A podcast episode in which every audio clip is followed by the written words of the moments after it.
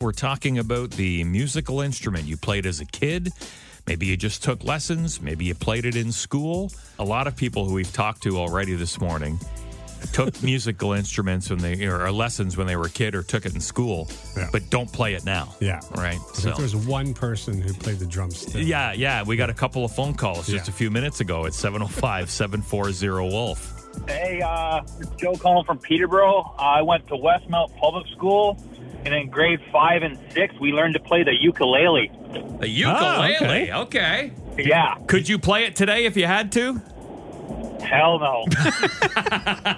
Now, did they teach you how to like tune it properly and everything? no, actually, uh, it's funny because we all had to line up for the teacher to tune it.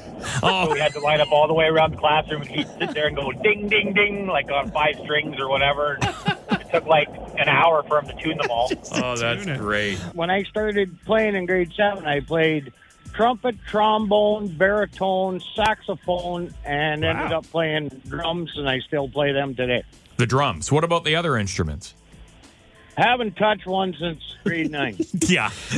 So you played the uh, a woodwind instrument and a uh, horn. yeah, at at different points. Um, at one time, I had two music classes, and I had to play a different instrument in each one. So I played drums in one and saxophone in the other. Wow. I'd actually pay to see you on stage at Music Fest, Del Prairie Park. I didn't say I was any good on. Oh, I see. Okay. All I right. play it. Well, it's a free show, so we can't complain, right? Exactly.